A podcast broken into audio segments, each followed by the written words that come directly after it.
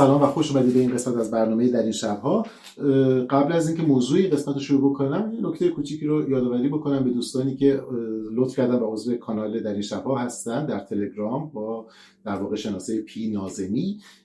اونجا من اشاره کردم که اگر سوژه‌ای هست که فکر می‌کنید که متناسب برنامه است و دوست دارید راجبش صحبت بشه بفرمایید چند تا از دوستان لطف کرده بودن و در واقع مواردی نوشته بودن که حتما من دنبال می‌کنم. شما مگر علاقه مند هستید سوژه‌ای هست که فکر می‌کنید که خوبه که راجبش کار بشه. همونجا هم در کامنت های مربوط به این برنامه می‌تونید بذارید. من اگر در توانم باشه حتما سعی می‌کنم که بهش بپردازم. اما برنامه امروز یه ذره شاید طولانی تر از دفعات قبل باشه. با من بمونید لطفا به خاطر که موضوع مهمی هست. همونطوری که می‌دونید الان در امارات عربی متحده در دبی اجلاس کوپ سی او پی 28 داره برگزار میشه. اجلاس جهانی تغییرات اقلیم که به دلایل مختلف یکی از جلسات یا نمونه های سالانه مهم این کنفرانس ها به شمار می‌رفت قبل از برگزاری.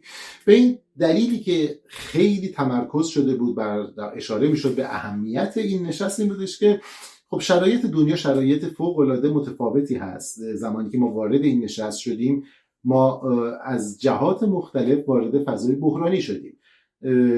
شما در نظر بگیرید که سال 2023 بر مبنای آمارهایی که منتشر شد نشون میدادش که گرمترین سال ثبت شده در تاریخ هست و از اون مهمتر عدد بالاتر بودنش نسبت به میانگین دمای زمین مربوط به دوران پیش از صنعتی چیزی نزدیک به یک و چهار دهم یک و سه دهم یک و چهار دهم گرمتر از اون دوران هست. اهمیتش چیه؟ اهمیتش اینه که تمام تلاش های در واقع نهادهای زیست محیطی و فعالان تغییرات اقلیمی بود که ما بتونیم عدد گرم شدن زمین رو روی یک نگه داریم. هنوز عملا ما توافقهای مهم و عملی و الزام آوری برای این نداریم و همین الان در واقع از یک و سه و نزدیک یک و چهار رد شدیم. و در کنارش به یاد داشته باشیم که متخصصان اقلیم هشدار می‌دادن که حتی یک و نیم عددی نیست که ما در واقع شرایط مثل همیشه باشه برگردیم به شرایط عادی. شرایطیه که ما ممکنه بتونیم تاباوری در برابر عوارض تغییرات اقلیم رو داشته باشیم. و الان می‌بینیم که حتی در قبل از اینکه به این عدد برسیم آنچه که داره اتفاق میفته افزایش سطح آبهای ساحلی مسئله بحران آب شیرین که با آب شدن یخچال های طبیعی داره اتفاق میفته خشکسالی های متعدد که بیماری های متعدد رو با خودش میاره علاوه بر تاثیری که بر مواد غذایی داره. همین روزها در واقع بررسی نرخ بیماری که به تب دره معروف هستش در غرب آمریکا و جنوب غرب آمریکا. نشون میده که از چند سال پیش که در منطقه کالیفرنیا ما شاهد افزایش خشکسالی ها به واسطه تغییرات اقلیمی بودیم نوعی در واقع بیماری قارچی گوشتخوار و رو به رشد هستش به عنوان قاتل مخفی داره سپرده میشه و روز به روز بیشتر میشه. و این یه نمونه است تنها از اثراتی که تغییرات اقلیم روی بیماری ها می‌گذاره. و همه این مواردی که شما بهتر از من می‌دونید. در این شرایط یه نمونه دیگه که بودش چند وقت پیش در واقع بررسی که انجام شده بود روی تا پارامتری که تعریف کننده زیست پذیری سیاره زمین برای انسان هست نشون می‌داد که ما از شش مورد اون رد شدیم و اون سه مورد باقی موندن غیر از لایه اوزون که وضع خوبه فعلا در دو مورد دیگه داریم به سمت اشتباه حرکت می‌کنیم. بنابراین تمام نگاه های علاقمندان بودن زمین به اجلاس در واقع دوبی بود که شاید استرار وضع موجود استرار در واقع شرایط هم زیست محیطی و هم سیاسی باعث بشه که در اینجا در واقع تصمیمات مهمی گرفته بشه. یکی دیگه از استرارهایی که تاکید می‌کرد این هستش که با به قدرت رسیدن و در واقع به قول معروف وزش باد جریانهای راست و محافظه کار در عرصه سیاسی در سراسر دنیا یکی از نقاطی که اینها انگشت می‌ذارند و در واقع در موردش تلاش می‌کنن بحث هایی هست که در رابطه با تغییرات اقلیم میشه. مخالفت عمومی یا با کلیت تغییرات اقلیم یا با دخالت انسان در تغییرات اقلیم یا با در واقع عوامل مشخصی که باید هدف قرار گرفته بشه از ویژگی های این سیاست هست.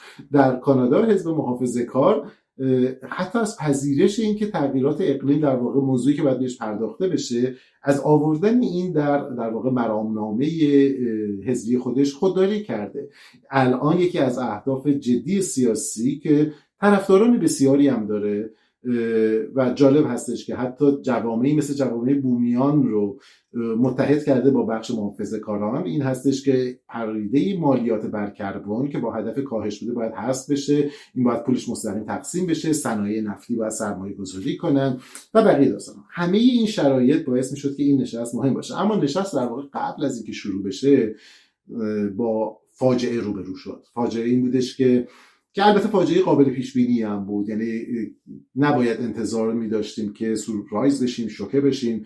زمانی که سازمان ملل میزبانی یکی از مهمترین نشست هایی که برای حفاظت از اقلیم هست و یکی از ویژگی های مهم اون مهار سوخت های فسیلی هست رو به کشوری میده که از نظر سرانه تولید گازهای گلخانه ای به این معنا که اگر حجم تولید گازهای گلخانه ای رو تقسیم کنیم بر تعداد شهروندان سهم هر نفر رده سوم یا چهارم جهانی رو داره. چه انتظاری داره که اون نشست؟ با توجه به نفوذی که ریاست و میزبانی داره بخواد چیز موفقی از آب در بیاد. قبل از اینکه در واقع شرایط شروع بشه اسنادی منتشر شد که نشون میدادش که یکی در واقع ریاست اجلاس شخصی به نام سلطان الجبار که در وزیر نفت یا وزیر انرژی در واقع امارات هم هستش. در تلاش بود و در سعی بود برای اینکه از فرصت این نشست برای عقد قراردادهای جدید نفت و گاز استفاده بکنه. زمانی که مطرح شد خب شاید اولین انتظاری که ما داشتیم این بودش که مثلا سازمان ملل رو محکوم کنه یا حتی نشست رو تعلیق بکنه. شیش ماه عقب بندازه توی یک کشور دیگه. اما نه برگزار کردش. ریاست آقای عبدالجبار بودش و وارد داستان شدیم. خب از روز اول یک نکته در واقع سعی شدش که به عنوان در واقع توافق مهم حتی پیش از به آغاز نشست عنوان بشه و اون پیشنهادی بودش که برای یک صندوقی به عنوان صندوق loss and damage fund در واقع صندوق مالی تأمین خسارت و آسیب های گرمایش زمین برای کشورهای فقیر حالا به نام در حال توسعه یا چیزی می‌نامن ایجاد بشه.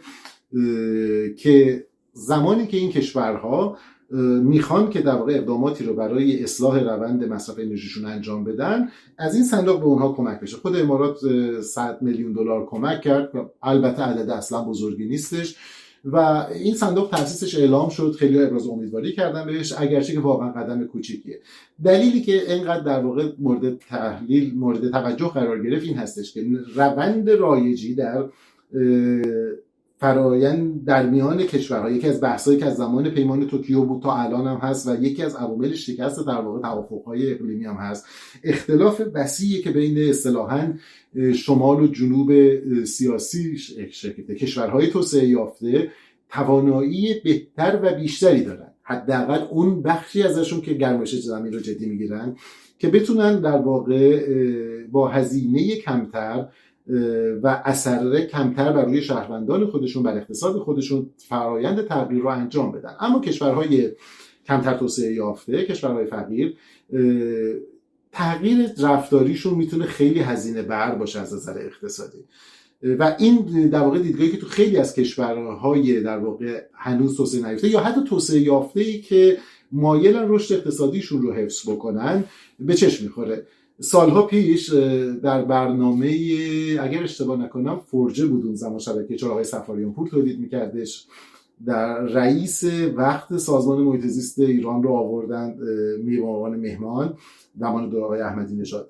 و زمانی که سیاوش در صحبت می‌کرد از بحث تغییرات اقلیم و نقشی که ایران باید بازی کنه در واقع سرکار خانم رئیس سازمان محیط زیست جمله گفتش که به نوعی باساب داره پیدا می‌کنه تو سیاست های اصلی همه کشورها و اونی که خودشون خراب کردن خودشون برن درست کنن و این بازی خودشونه. خب حرف از یک جهت منطقیه از این جهت که خب بخش عمده از آسیب هایی که داره به اقلیم می‌خوره ناشی از دوران صنعتیه که کشورهای صنعتی و الان توسعه یافته بیشترین نقش رو در در واقع ایجاد اون داشتن.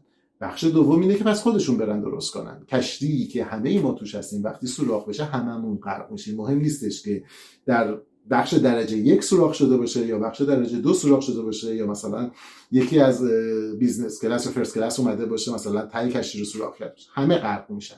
و بنابراین این نوع نگاه در واقع از یک طرف حرف درستیه که باید مسئولیت بیشتری به عهده کشورهایی که آسیب داشتن زدن باشه.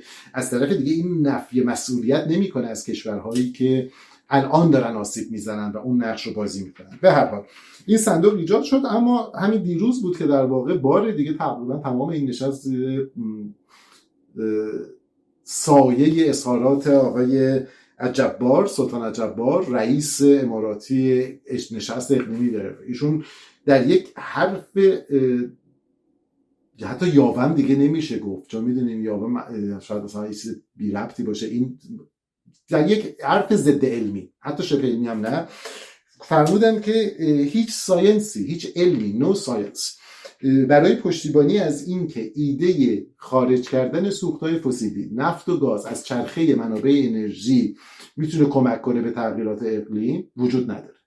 یعنی شما تصور بکنید یکی از تولید کننده ها و صادر کننده های اصلی نفت و گاز که عامل اصلی تولید گازهای گلخانه‌ای و وضعیت فعلی ما هست در رأس نشستی که قرار این مسئله رو حل کنه و یکی از راههایی که ممکنه انجام بشه و کمک بکنه به اینکه ما فقط بتونیم خودمون رو آداپته کنیم. دیگه زمان گذشته از زمانی که بتونیم برگردیم به شرایط قبل.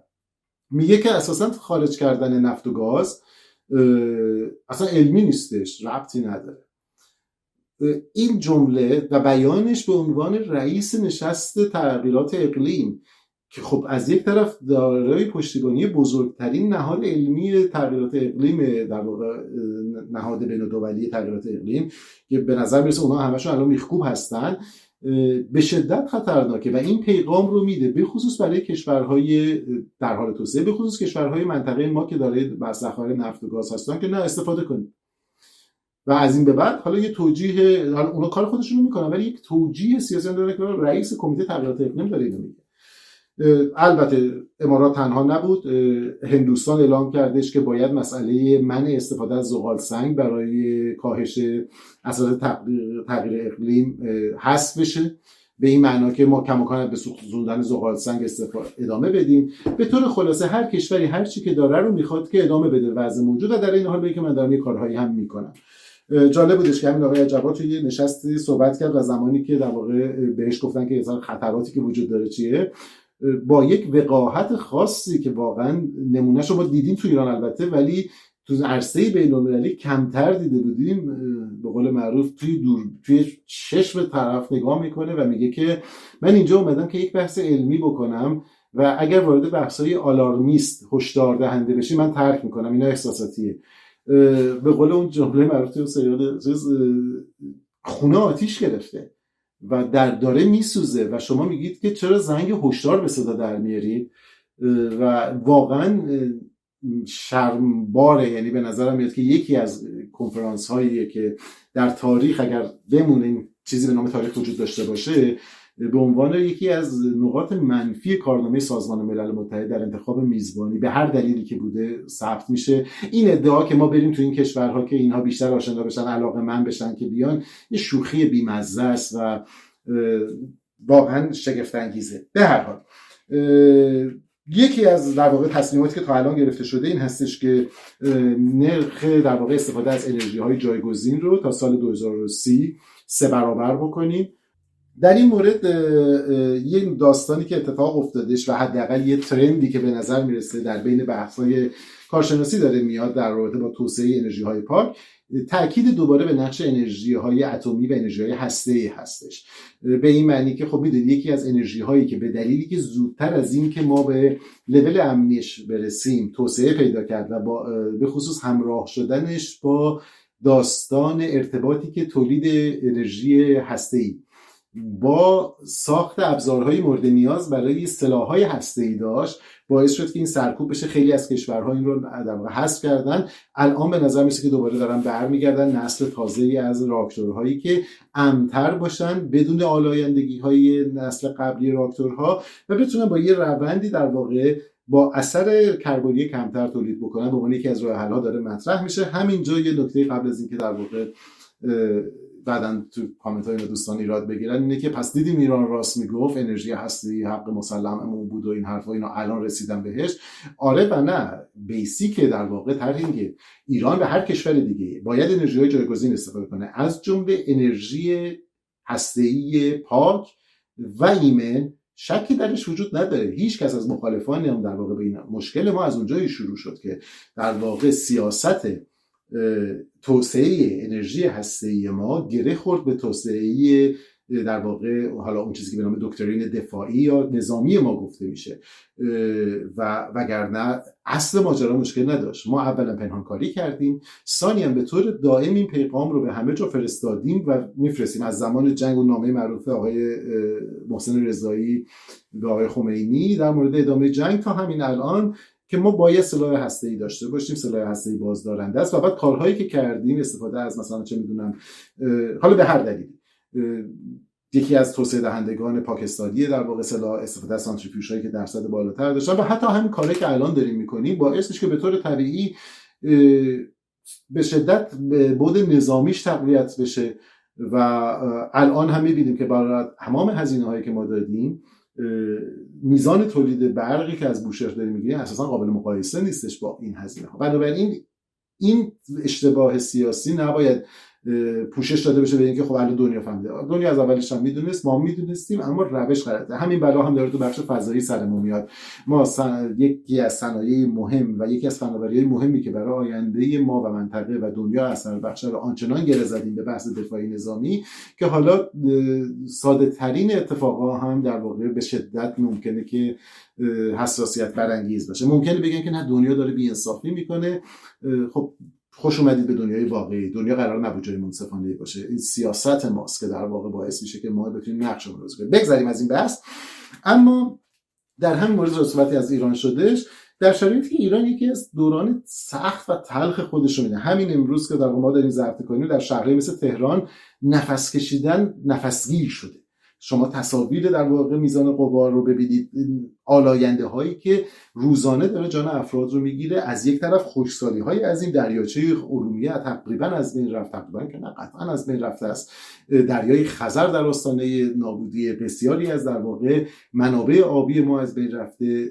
طول فصل تغییر کرده. طوفان های قباری که در باش مواجه هستیم. همه اینها در مورد تغییرات اقلیم هست. و در این شرایط دولت نه رئیس جمهور نه معاون رئیس جمهور بلکه وزیر نیرو رو به عنوان سرپرست هیئت ایرانی عازم دبی می‌کنه.